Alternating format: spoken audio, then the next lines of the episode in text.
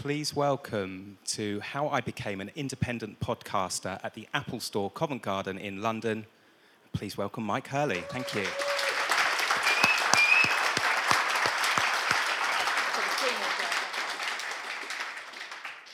Hello. Thank you so much for being here, guys. Uh, so today I want to talk about how I became an independent podcaster. My name is Mike Hurley. I am the co-founder of Relay FM, and I have been podcasting since April 2010. So this will be my fifth year, which is fantastic. Many people are more familiar with that opening slide relating to a tweet that I sent out when I quit my full-time marketing job in October. What should have been a monumental moment for me included a pretty hilarious typo where instead of professional podcaster, I said professional podcasters, uh, which people don't ever let me forget, and I'm reminded of it a lot, but now it's something that I'm kind of hilariously and strangely proud of. Who is Mike Hurley? So, why did I get into podcasting? I've always wanted a creative outlet for myself. I consider myself a creative person. And I love technology, always have. And I've always wanted to do something that's focused around tech that allowed me to kind of be creative.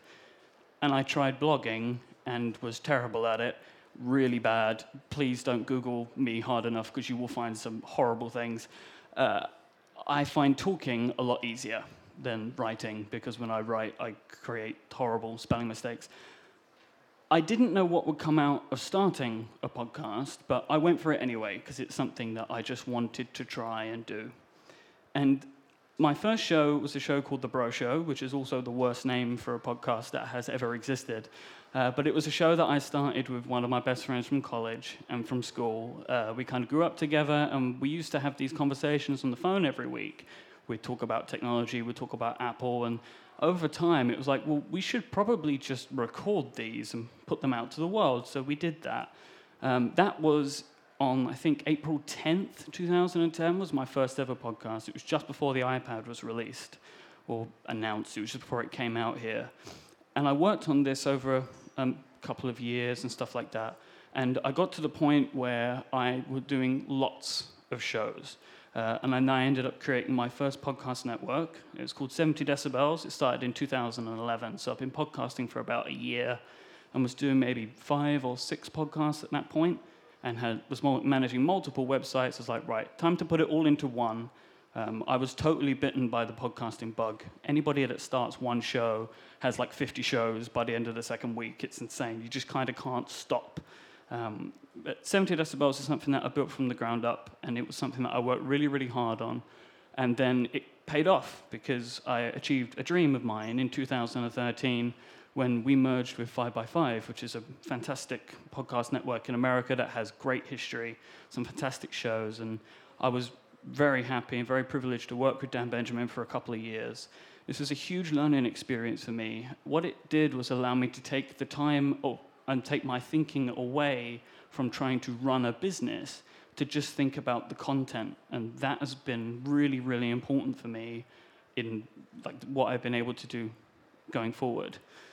Then in August of this year, I launched Relay FM with one of my best friends, my co-founder Stephen Hackett. We have been basically brought over a bunch of old shows, rebranded them, started afresh, and we started a few new shows as well it felt like it was time for me to forge my own path again, and I wanted to go out and achieve some new goals and some new dreams, and Relay definitely felt like the place for that. I couldn't be happier with how we're doing. Um, after a couple of months, I was able to quit my full-time job, and that this is what I do now. And Relay is our thing, uh, and I'm, i love it. I love looking at the artwork on that screen. It looks looks pretty good. Um, all of this is just to say about my background. So if you don't know me, to understand why I think I know a thing or two about podcasts. The podcast renaissance, we're in that again. Uh, I think this may be about the third or fourth time that we've been in a renaissance, but I'm excited about it. For anybody that's done this stuff for long enough, this comes around every now and then. Something big happens, something popular happens, more shows start to pop up. So people say, We're in a renaissance. Um, but any kind of press is good press. The more people are talking about podcasting, the better it is. The more people getting excited about it, the more big outlets starting shows. It's good for us all. And I mean, we all know where it came from. Serial. Um, that's why we're here now, and that's why, like, as we're recording this today, Slate, which is a great collection of sites and fantastic blogs, has started their own podcast network. Like, th- more and more and more people are getting into this, and it's fantastic for us because the more people, the more big outlets that get into podcasting, the more that it legitimizes the medium, which is brilliant for all of us. Only a good thing comes out of these shows, out of shows like Serial, shows like Startup, shows like Invisibilia. It brings more people to the medium, which is great for anyone like me who's trying to make a living from doing this type of thing. And it also brings more advertiser interest, which is really great. What makes a good podcast? This is a really hard question to ask, and it's a question that I'm asked a lot because there is no magic formula. There's nothing that I can tell you, do these 10 steps and you will have a fantastic podcast of a million listeners. But I do think that I've found a combination of four things that I think are key. Uh, and I think if you have them, you'll, you'll do okay. This is where I take a dramatic pause to take a sip of water. See, so this is tension, everyone. So, the first of these things is to think about character. Now, when I say character, this can be your character or the character of the show that you're trying to create. And chemistry is incredibly important for this. So, this can be just you, if you're, it's just going to be you on your own, how you if you're excited about what you're talking about, if you have interesting things to say, it all builds to the chemistry of the show. But especially if you have co hosts, it's the way that you all interact with each other. A, a, mistake many people can make is just to find a person and start a podcast with them, and the first time they've ever spoken was episode one. It's like that doesn't really work because people like to hear the relationships between the hosts. So having a good chemistry is really important for that. A listenable voice is something that is also important but difficult because what is a listenable voice? I don't know if mine is. I know that when I started, I sounded terrible and I didn't enunciate anything and I just kind of rambled through sentences. And there are lots of people that can't understand some of the things that I say. It adds to my charm, I think. Uh, and having a British voice in an American dominated world like where our podcasts are, it's pretty good for that. It adds a bit of character to my voice.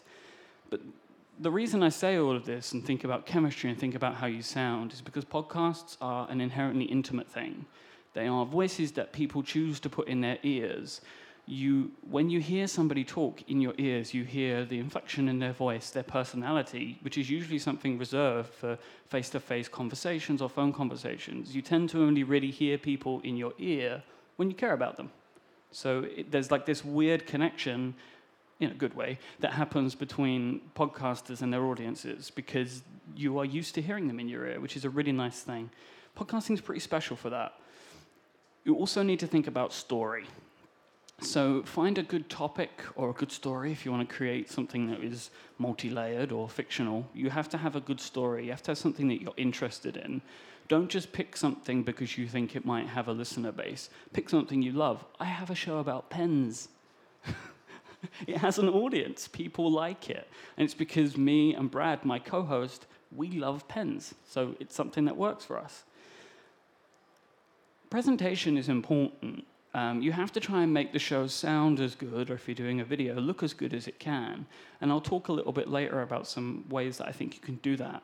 But don't go crazy over it. Don't like spend two weeks editing your tech news show to try and make it sound good if then all the news is old. You know, you, you've got to try and find what makes sense for you. There's got to be a balance there between how much time you put into the editing and how much time until you want to actually get the episode out. But be happy with what you create. Take pride in it. Scheduling is an interesting one, but I actually think it's the most important in a weird way. I know too many people that start podcasts that are just on a random schedule and they do like two episodes and then they just never do them again you have to kind of try and find a schedule that fits for you and stick to it. And one of the reasons is that is because people expect their shows on certain days and they plan their lives around them. Like, you know, your Wednesday commute is going to be this show. Or, like, you know, I knew every second Thursday I was waiting for Serial. And if it came to the end of the day, I was like, where is it? Uh, so people get like that and they notice when scheduling changes. Once you get people that start listening to your show, try and respect them and give them the show when you say you're going to. When it comes to equipment, you can really go crazy. I've spent more money than I wish I would have spent on things I never should have spent money for. I just replaced a 16 channel mixer, which cost me an amount of money that is horrible, with this tiny little box, which does it so much better. So you have to try and be sensible in the purchases that you make and try not to break the bank when it might be a hobby for a while. I started as well with this terrible Logitech headset. That was too low. Like, don't do that.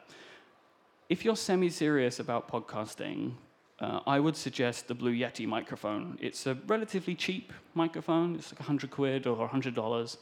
Um, it does the job pretty well, and I used one of these for a couple of years, and I still recommend it to people. Um, I record with people still every week that use these.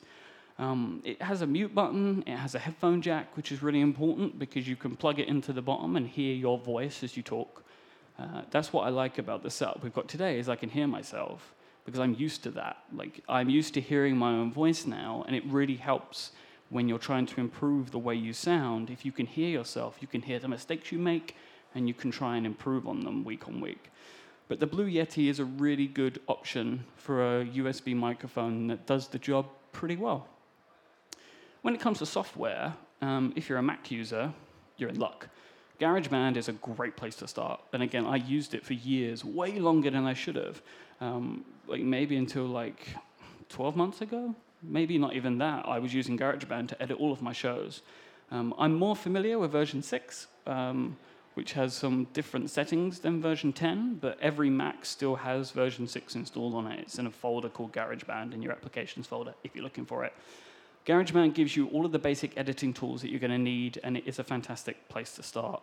There are other tools, like I use Logic Pro now, um, but it can be really daunting because it's built for really professional music production. Um, but there are some great tools in there that once you get the hang of them, you can get a lot more proficient with editing. But GarageBand is a great place to start, and it's actually a good stepping stone up to the more uh, advanced editing suites going back to what I was talking about earlier, editing is important, um, but only if you have the good foundations like story and sound and character. You've got to think about those, but take time in the edit, make it as good as you want it to be, and sound as good as you want. And even GarageBand can easily give you the tools to do that. Where do the ideas for shows come from? And this is like, where do you get the idea for the show, and where does the ideas come for each episode? The easiest way for this, as I mentioned, is to find something that you love. Um, podcasting is great because there's nobody that can tell you what you can and can't do. You can have a show about anything. There's no regulatory bodies. Nobody can shut you down. I mean, maybe with a lawsuit, but I haven't had one of those yet. Um, if you find something you want to talk about every week, then you will want to talk about it every week. If it's something that you really love and you have these strong opinions about something, you can share them on podcasts. And that's where the ideas come from. Just find something that you love and talk about it. Be nerdy about it. Be super niche about it because there are people out there that will feel the way that you feel about something and they will love to hear you talk about it. That's what I love about podcasting. You can have one about anything, there's nobody to stop you. But once you choose your idea, once you choose the topics, do your research. You owe it to your audience to be well informed about what you're talking about. Don't wing it. Like if you found something and that's what you want to talk about, make sure that you know what you're talking about each week when you're going into it. And you have to do some sort of preparation, respect your listeners, and you know, I do outlines for my shows, so I know these are the types of things I want to cover this week. When I do interviews, I have all the questions written out in advance. Like, think about what you want to talk about, and it will really help you to create the show that you want to make. This is probably the question that I'm asked second most. The next one is the one I'm asked the most, which is where do listeners come from? This is a, a really hard question to ask because I do not know. Like, when I started my first podcast, I had like 50 Twitter followers, and I tweeted that I had a show, and maybe like seven people listened. And but the benefit of that, and the benefit of not trying to find an audience too quickly, is you're able to, and I was able to get better at this behind the scenes. People weren't paying attention to me, and I was able to get better and practice and practice with nobody listening, which was really great. And I encourage that of everyone starting out. Don't try and hunt for a huge audience straight away get better at what you're talking about, get more practice, more versed in the medium before you try and attract a large audience. But once you do want to find one, um, promote it. You know, uh, go on Twitter and talk about it. Try and get word of mouth for your show is important. And one of the things that I did, and it worked for me at the time, was to get guests on my show um, because it built an audience of people that were kind of like a second step removed from me. So the guest would promote the episode if they enjoyed it, and it would bring more people. And over time, you start to build a critical mass. And then when you release a new episode of a brand new show, you have an inbuilt audience, and it kind of so like tumbles on from there. But if you stick to those four things that I mentioned character, story, presentation, and scheduling I genuinely believe that the listeners will come, but it's a matter of when, I guess. It's difficult. It is really difficult to find audiences. And I know many people that will be having a show, they'll have 100 episodes and nobody's listening. And it's easy to give up um, because you kind of feel like you're just throwing something out there every week and nobody's there. But you've got to keep going at it because you will get better over time. And I genuinely believe this, and many people say this, but I do believe it. That if you keep working at something and you get better at it, and what you're making is good, people will find it because it just seems natural.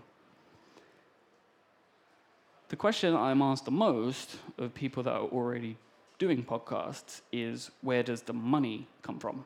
Now, this is a pretty difficult point because there isn't a lot of it. Um, and that is something that is changing all the time. When I first started doing podcasts, and even when I had reasonable size audiences of like five to 10,000 people, back when I was doing 70 decibels, it was really hard to find any advertiser interest because at that time they wanted 20, 30, 40,000 audiences, like the big sponsors like your Squarespace and Igloo and companies like that. But as time has gone on and there are more podcasts and the audiences are growing, those numbers are coming down. So now it's kind of like to get a larger company to want to sponsor your show, maybe five, 10,000, and they'll look at it. So this is something that is changing over time, and that is because of going back to companies like Serial. It increases the awareness of podcasts, which brings smaller advertisers as well, who only have the budget for shows that are smaller, maybe five to 10,000 listeners. And that's where you can kind of find these smaller companies. But it's a lot of work, and I don't recommend people try and find a lot of this stuff on their own and I really think that you should wait for some of it to come to you so you know there's an audience of people that want to pay to get their products and their messages out to people that listen to your shows. I think that this will continue to change um, because it has over time, but it is hard work. It's hard to get yourself noticed by the right people. It's hard enough to get the audiences, let alone to then find the people that are willing to pay money you know, real money to you to, to say something for them. But I don't want this to sound like a downer, like, because the money is there. Like, I am now able to support myself financially, and we're doing really well as a company, but it's just taken a few years for me to get there. But I genuinely don't see why anyone can't get to the point that I'm at now, because my beginnings were nothing to, to where I am now. I was just a guy who couldn't spell very well who wanted to talk about some stuff. And so that's what I love about podcasting as well is it is so liberating because you can just do what you want. But a lot of people now are looking at crowdfunding as well. Now, this is something that I've had an eye on, but we've not really done anything like this before. But there are, there are people like Tom Merritt, who has a, a show called the Daily Tech News Show. He makes like $15,000 a month from his Patreon supporters. There is an audience of people out there that want to pay for content. Now, this you can't do this from day one, right? Because you've got to have a thing that people love enough to want to pay you for. But I'm, I'm interested to see where this goes. I mean, maybe in five years' time, all podcasts are listener supported. I know that in places like some places in Europe, like in Germany, they, their, their big podcasts do not have advertising. They are completely listener supported. It's like a totally different model. Maybe it's the future there, I'm not sure. But I know that at the moment, we're building a business based on advertising, and I think it works well for us. We have good advertisers that we like to work with. But I think that crowdfunding is going to be something that becomes more and more important as time goes on. So I think I've been speaking really quickly, because we're now at questions. So I really hope that uh, some of you have some questions for me, uh, please. Uh, if anybody does, I think we've got some mics in the room and people will bring them around. Um, what do you think it would take to get a podcast to a wider audience, like to non-tech people? Because that tends to be the the general audience, um, certainly for most of your shows. What do you think it would take, maybe from Apple or somebody like that, to get podcasts into a wider uh, wider audience? So serial episode, t- uh, series two will be a good, a good thing. that will, will bring more people, and and I think it is part of that. I think it's part content, and then there's maybe some technical stuff that can happen.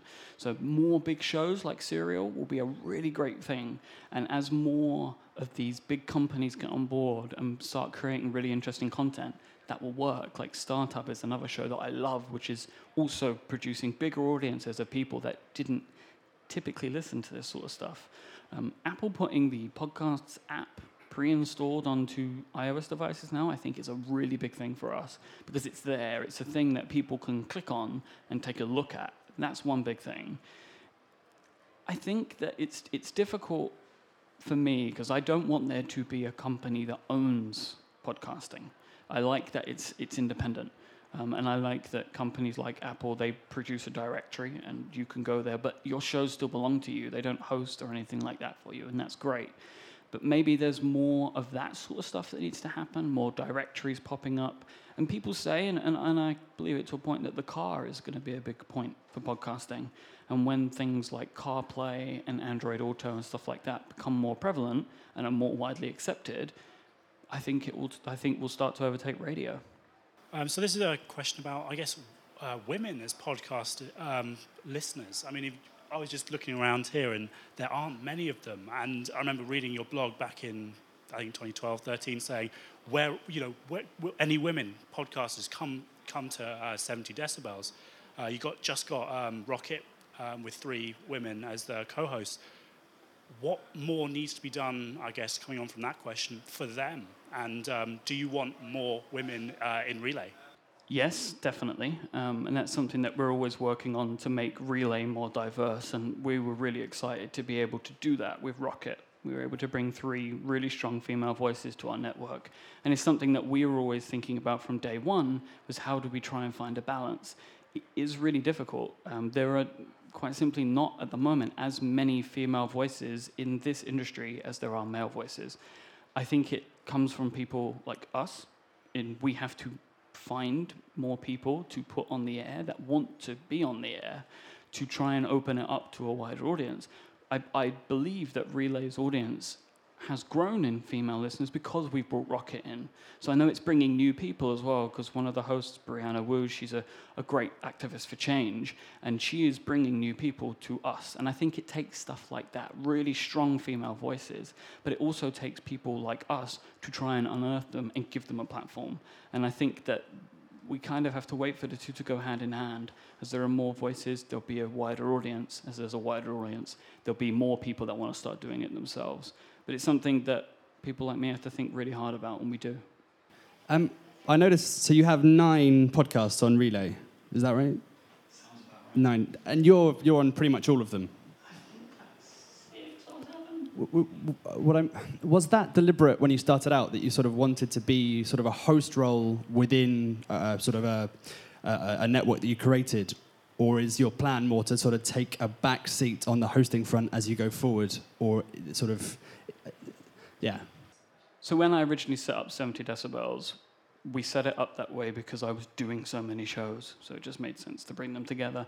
And then we carried a lot of those over to 5by5, and then when we moved again to create Relay, we brought the shows that I was doing, which was like four, I think, and we added a couple of new ones. This mainly comes because I love podcasting. I love to be on the air. Uh, maybe over time I won't do as many shows. So I'm working on a project now uh, with Inquisitive, which was the show that I've kind of. The Bro Show became Command Space, became Inquisitive. I've done a show every Wednesday for five years. That show is more heavily produced and it's taking more of my time. Um, so maybe if we move into more things like that, I'll have less time for hosting. Where I kind of run a lot of the business stuff, I do that because I have to, because there's nobody else to do it. I always want to be behind the mic. Maybe as time goes on, I won't do as many shows, um, and Relay will have more shows, so maybe the percentage of shows that I do will go down over time.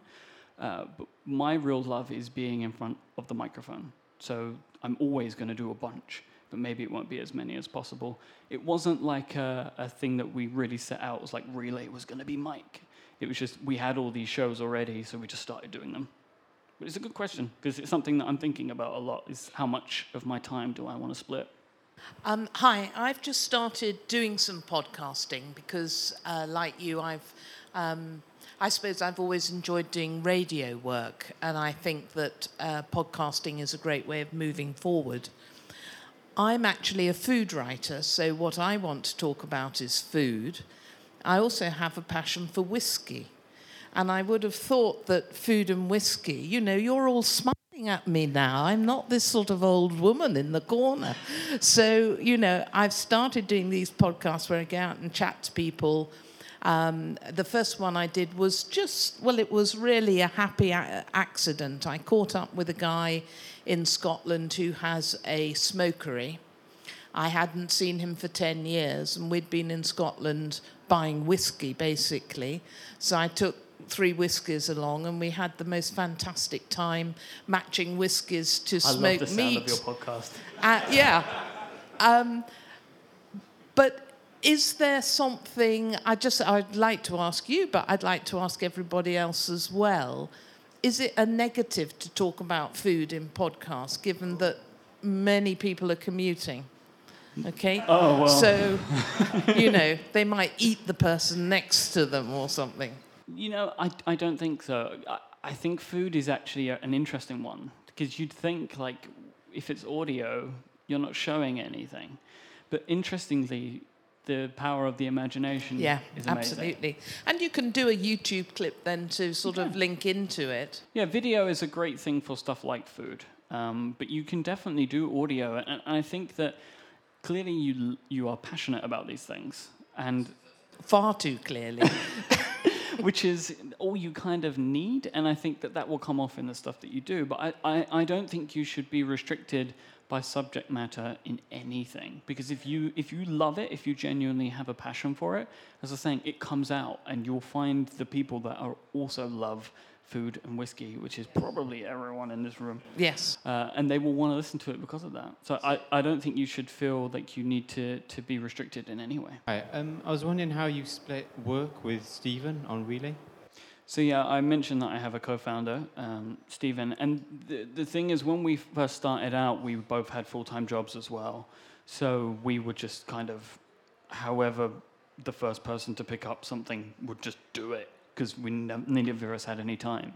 Now that I am full-time working on the business, I kind of take care of all of the production of my shows um, and some of the admin stuff. Stephen has a great mind for spreadsheets. He's going to hear this and kill me, but he does. He's really good at them.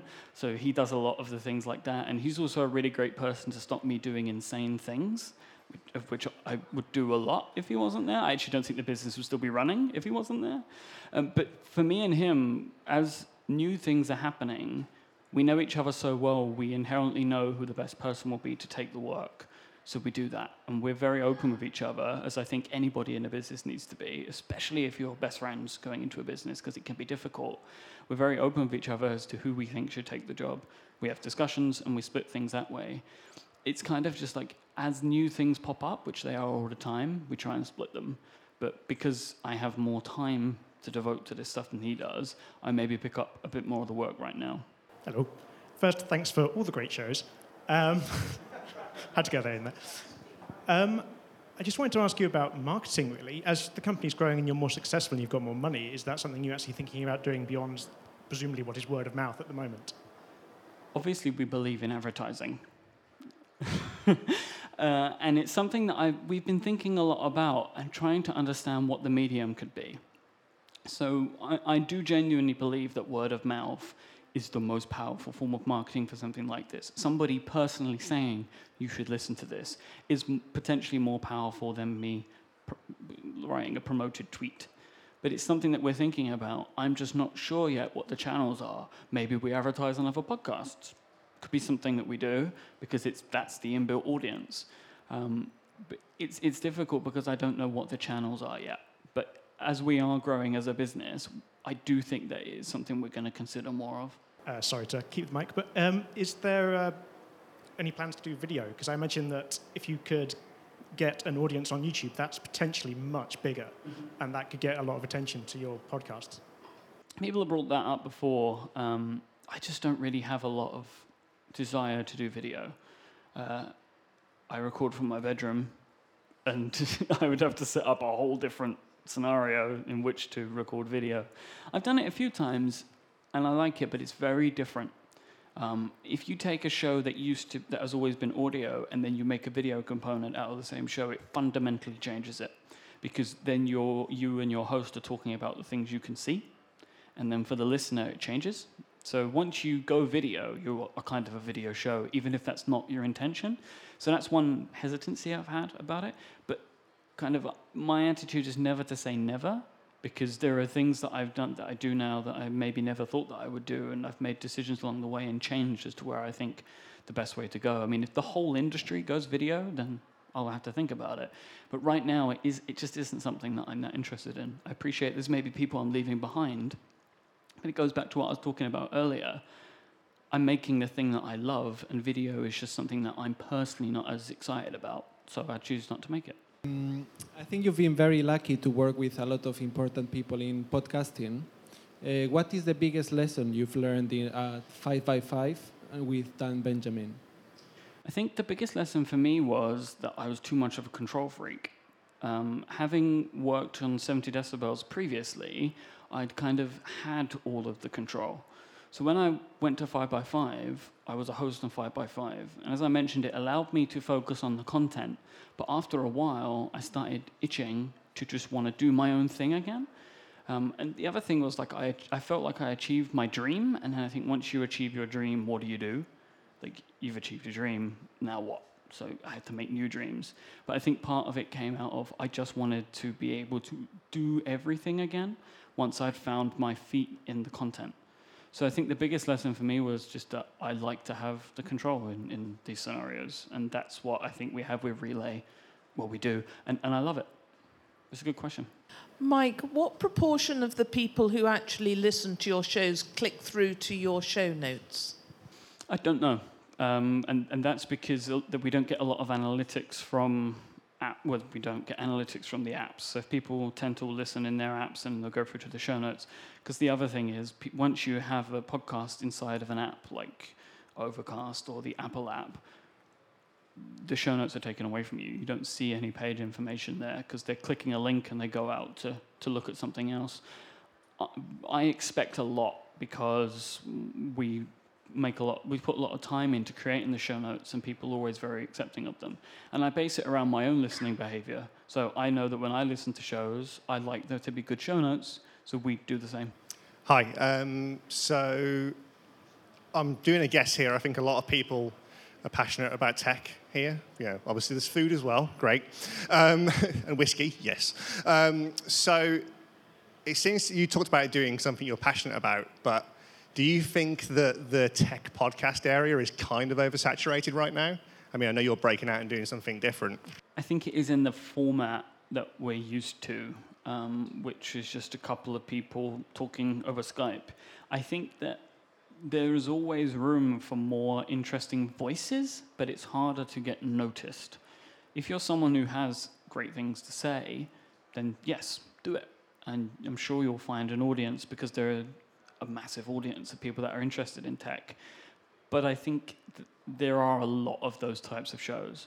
Um, so I think it's important to think of format, but also if you love tech, find the thing in tech that you love a lot. Like, don't just do all of Apple and all of Microsoft. Maybe just find the thing that interests you the most about that stuff.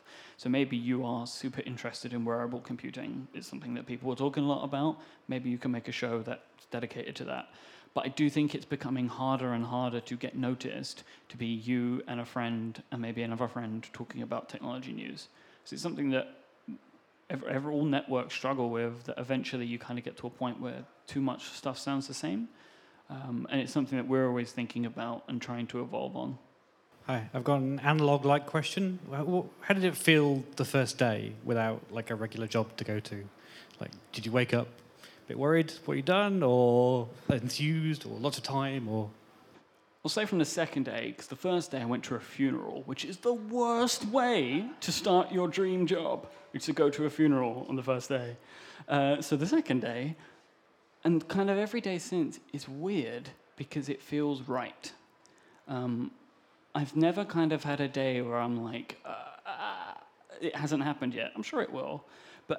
It's kind of like this just feels like this is always what I've done there are moments of fear, and those moments of fear are attached to certain things like a deal that you did fell through, or you didn't meet a goal that you wanted to get. And I think that I'm always going to have those things. All people that work for themselves have those things. But it ultimately was an amazing feeling uh, to wake up and be like, I don't have to answer to anyone anymore. I can do whatever I want, except for Stephen. I do have to answer to him, which is fine. Uh, but it is it's a it's an incredible feeling, and and I love every day, even when it even when I'm still working till four in the morning. Uh, I'm doing it because I want to, not because I don't have any time. Myke, I do listen to quite a lot of your podcasts, but uh, I've never listened to one of the live broadcasts. So I'd just like to know what prom- prompted you to do live podcasts and what's the advantage from your point of view? I was always kind of behind, uh, like against live shows. Um, I didn't really do. I didn't do any live shows really until we started Relay. Uh, I didn't do them with 70 decibels. I didn't want to set up the infrastructure, and it kind of we never really fit into 5by5's recording schedule. There always seemed to be some clashes because the network was quite large, and that was kind of an excuse for me to not do them because I, I believed that doing live would make the experience completely different and it would feel like I was performing rather than talking to the people because if I knew there were people listening it would cha- maybe change my mindset a little bit and maybe I wouldn't feel as free in what I was saying. Once I started doing it, I kind of realized that it doesn't really make a difference. I can forget that there are people there and quite often I do and there's people talking in the chat room and they're asking me questions and I'm kind of not paying any attention to it the reason we did live is because when we were setting up a network, people will have expected it. Um, it's a staple of the type of podcast network that we are, like the tech focused network, to have a live audience, to have, be able to stream and chat. The benefit that I have found now that I didn't understand before is the people that listen live, who can listen live, are some of your biggest supporters and they're a fantastic group of people. They help us out with things if we need it, but they're also they will like really shout from the rooftops about the stuff that you do. We have a weird recording schedule, which means it kind of doesn't fit for a lot of people. So I know there are a lot of people that would like to listen live that can't. Um, but everybody that does is a like a super fan, and that makes it totally worth it for me now, which I didn't see before. It's a good question. Uh, what's been your biggest surprise over po- over your whole career in podcasting? that I've been able to be successful at it. Like when I started doing this, it was kind of like this seems fun, and then maybe after like six months, I was like, ooh, maybe there's a business here. But for as much as I believed I could do it, I didn't think I ever would, because these types of things where you're entertaining, uh, especially in like the, the corner that most of my shows fit in in the internet, like this Apple centric news, blogging, tech, podcasting space, it can be really hard to break into that. Um, it's there are a lot of people there that have been doing it for a very long time, and they have their audiences. So the fact that I was able to get to a point where we have good audiences, we have lots of people that are interested, that has probably been the, the biggest surprise. I'm very happy about it, but there were a lot of times where I thought I might not be able to do this. So being able to do it is amazing. Um, possibly one of your own questions. Uh, what do you want to be known for? Uh, no longer that question. No, um, I think for me now, I want to be known. This, this maybe is, is more of a brash answer than I'd usually give, but it's because it's something that's been said recently. I want to be known for raising the bar. Um, I'm working. We are working really hard at Relay to try and make ourselves stand out and to push forward what we do And I want me and us to be known for that now. That's something that I'm very proud that there have been anybody that said that to us. And people have been saying it recently, and it's something that is amazing to me. So now I, I want us to be known for that. I want people to look at Relay as a place that has incredible content that people really love and that we're doing things differently in a good way. Uh, I was just going to say uh, congratulations on the new Inquisitive uh, format. I think it's really good. I haven't had a chance to hear the new one yet, so I'm looking forward to that because I it's supposed it's to get better. better and I better. think yeah. it's better, but I would say that. Uh, I, like, I like the fact that you kind of said that you know you heard things like Serial and thought I could do something like that, and that's kind of like a great place to start. I think, but I just wondered why you decided rather than um, uh, starting afresh with a new name.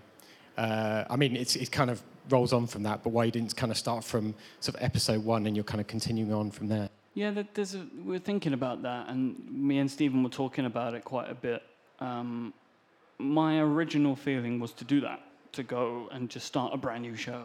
Um, but then the more we thought about it, from a logistical standpoint, it was kind of frustrating. We're only six months old. It's like, that show's dead, here's a new one. Kind of seemed a bit crazy to me. And also, there was like this nostalgic thing that I've carried this one show over for so long now, this, this Wednesday show, you know, as, through the years. I didn't want to just change it over for the sake of it. And the other reason, and probably the biggest reason, is I didn't know if it would work. Um, and we still kind of have to go a way forward through this series that I'm doing to make sure that people want it so that we will continue doing it afterwards. I didn't want to set up a brand new show, do 10 episodes of it, and then let it go again. So I wanted to see if it would work. And also, the name Inquisitive, I think, really fits for what I'm trying to do now. Because the idea is not like we, we're doing this series behind the app right now where we're taking a look at the history of the App Store and how people develop and make a living on iOS. But I have other ideas that I want to do that i've got nothing to do with that at all. Um, so I'm hoping that we'll be able to do more and more of them over time. So I kind of wanted to keep keep it inside that one show. There there are arguments for and against doing it, but for us it just made the most sense. Would you would you then go back to doing the original format again, or if it was successful, would you spin it off and then uh, then put Inquisitive back on the original path? Um, I don't know if we'll spin it off. I just haven't come to that decision yet, um, especially because at that point, if we've done it, it's been successful, which would mean changing the name would probably be a bad move at that point, because you have a bit of name recognition. You also have to get everyone to subscribe to a new feed. I probably will do one-on-one interviews again one day. Um, I just want to take a break from from now because I've been doing them for so long, uh, and I'm really excited about this new kind of format of doing things. Uh, but we'll see. I, I have in my mind that we may break out to do special episodes for a certain reason at some point. Uh, but but we'll see. We'll see how it goes. Looking forward to the rest of it anyway. Cheers, mate. What's your average day to day like? Because you must be dealing with a number of different time zones as well.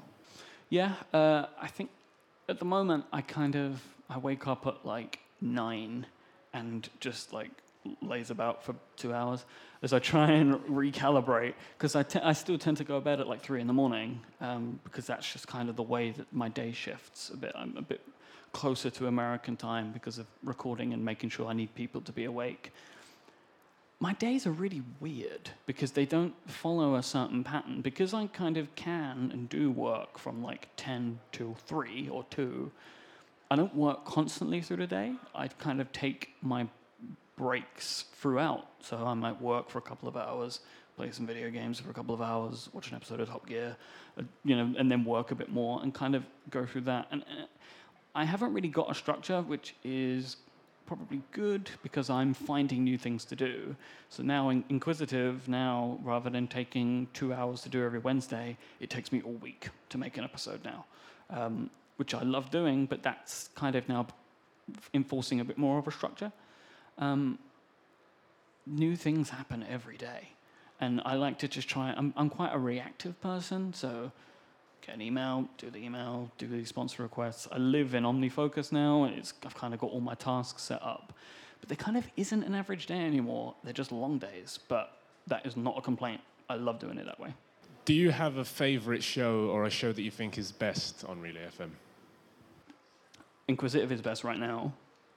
Um, everyone's going to kill me. Uh, because I'm really proud of it. Uh, because I have worked so hard on it. Uh, but it's interesting because I, I do genuinely love all the shows that we do. I think they're all amazing. Uh, and it's this kind of this weird, completely unmodest thing. I, I kind of wish that I didn't make the shows so I could listen to them. Uh, I'm kind of jealous of people that get to listen to all of my shows because I, I, would like to listen to those. I think they're really good. Uh, but I can't really listen to myself talk again and again. But I think right now, I think that Inquisitive is so different that it's exciting. Uh, but outside of that, I think each show could be best dependent on the person that's coming to it. Somebody that really loves Android is probably not going to love The Pen Addict. Like those two things, that is not going to be that person's favorite show, or they're not going to think it's the best. But if you love pens, The Pen Addict is the show for you. so it changes. I think it's dependent person to person, but right now, I'm most proud of Inquisitive. This is uh, entirely selfish, but um, I think. Uh, a lot of us in the, the UK want to help support the network, but a lot of the promotions and a lot of the sponsors are all US focused. Is there any plans to uh, get some UK focused sponsors or worldwide focused sponsors? Our audience is about 60 to 70% American. So I have approached UK sponsors and they won't sponsor because our audience is about 12% UK, which makes perfect sense for them. Why would you do that? Like, uh, there have been some companies that do like mail order stuff in the UK that I love uh, there's a coffee company that I really love. I don't want to name them because that's weird for them. Uh, but I understand from their perspective, if they can only go to 12% of my audience, I'm not going to charge them 12% of the money because that doesn't make any sense for me. So they're kind of way overpaying for the people that they can get in front of. And I am conscious that we have a bunch of US centric sponsors because I actually can't use their products and they have to like like we have a shaving company that sponsors us and they have to like FedEx me stuff which so I can actually talk about the product. Um, it's something that I'm conscious of and trying to think about how do we find more sponsors that don't have regional restrictions, but that also battles against what I want to do, which is to not just have web hosting companies and web making companies as our sponsors. I think for this industry as a whole to be viable, we need to have more companies like traditional radio. So, like, we have companies that sponsor us that sell mattresses, that sell razor blades, that sell clothing. We need those, I think, to continue. But the problem is, in some instances, geographical restrictions apply. But it's something I'm always thinking of. It's a really good question because I do feel like I'm kind of betraying my homeland. I think if there was another way where we could uh, support the network, if not through sponsorship, even just like a donation form, we probably would. So, I hear that a lot, um, and it's like the crowdfunding thing that I was talking about. I just don't think right now. Basically, I don't want people to give me money and get nothing extra in return because you guys listen to our ads, so you're already paying, right? So that I don't want you to have to pay for the stuff that we give for free. Um, and I don't criticize anybody that does that because I totally understand why people do it. Because we get, we're kind of leaving money because people say, I want to give you money. It's like, yeah, okay. But we need to, I think we need to find a reason. There has to be an exchange of something between us and you. And we're trying to work on that. I think that there, there are some things that we have, some ideas that we have for things that might work. Uh, but we're kind of seeing how that, that goes. I mean, we had a really successful Kickstarter campaign for The Pen Addict to do a live episode with me in Atlanta. That opened my eyes to the fact that there are people that want to give us money, and it's awesome. But I don't want to just take it. I want there to be something that we give in return. And I think that's going to be something I put a lot more thought into this year.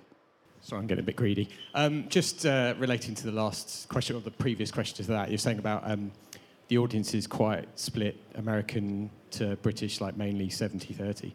Um, and obviously, you're you know, bringing in uh, female presenters to deal with that demographic. Have you thought about doing shows with more British people to, uh, to sort that out, like more British tech people? I don't think that it makes a difference. Um, I don't think that we would skew our audience because we have more British people, because me. Uh, like, I am British, so in theory, it would bring that audience, but it, it doesn't. I don't know what it is that makes the balance. I think Americans like my accent. I think it works really well for me. Um, I don't have, and we don't have, like, we want a set type of person. Like, we don't look for people from different places or from different backgrounds. I just want people that are interesting and have really cool things to say. And that's like number one for us is somebody that has good stuff to say that we think could make a really good program. And that's kind of where we've been building it so far. I mean, there, you know, there are times where we're like, we're not looking for this type of thing. Um, and so it's more like on the other side, like we don't go out there and be like, I want to find this type of person, let me find this type of person. But we may reject a show or an idea or if it's too similar to something that we're already doing, because just oversaturate. But if there are people that have got great voices in this country that have something that I think is really interesting, of course we'd look at it. Like, we'd be stupid not to. But the other thing about that is we don't want to grow too fast. Um, we get quite a lot of pitches of shows, uh, which is, uh, my understanding, is normal. I know I did it when I was starting out. Uh, but I think one of my problems initially with 70 decibels is I grew it too big too quick, and it became really hard for me to manage. And for me to be able to, because it is just me and Stephen, for us to be able to put enough time into all of the shows and give people what they need, we need the time. And every new show is a, is a new time commitment. So it's important that we're trying to, to, to stay focused and just grow where we think is necessary. Is there any more questions? I think we're done. Thank you so much. This has been an absolute honor to talk to you all. I'm sorry if I speak too quickly. Uh, I'm very excited, kind of nervous. It's weird to talk to people's faces. I just put a wall in front of you and it would have gone smoothly. Uh, but thank you so much for your fantastic questions. You did a better job than I did. Uh, and thank you all for listening as well.